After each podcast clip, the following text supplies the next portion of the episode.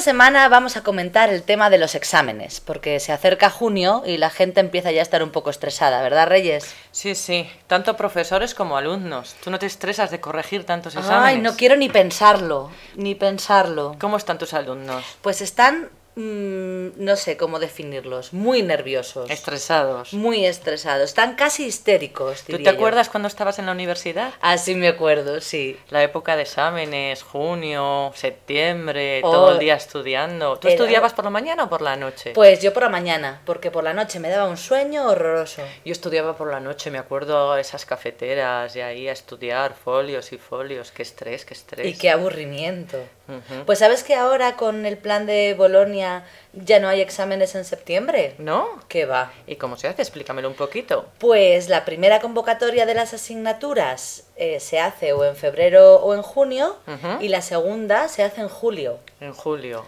¿En julio? En julio. Hoy, pobres, con todas las fiestas en medio, todo el mundo de vacaciones y ellos estudiando. Que además en España creo que va a ser súper difícil. Sí, porque en España es a final de junio, cuando comienza el verano, hay muchas fiestas en todos los sitios. Pues aquí van a tener que examinarse en julio. en julio. Porque las clases en la universidad empiezan mucho antes, empiezan ahora a principios de septiembre. Ajá. ¿Y cómo lo llevan los alumnos? ¿Qué te Pues han dicho? fatal, este es el primer año y la verdad Ajá. que no están nada contentos. No, pobrecillos. ¿Y los exámenes qué tal en la universidad? ¿Tú que trabajas ahí? ¿Son exámenes orales o son exámenes escritos? Pues hacemos de todo. Normalmente para idiomas hacemos exámenes de, de todas las destrezas.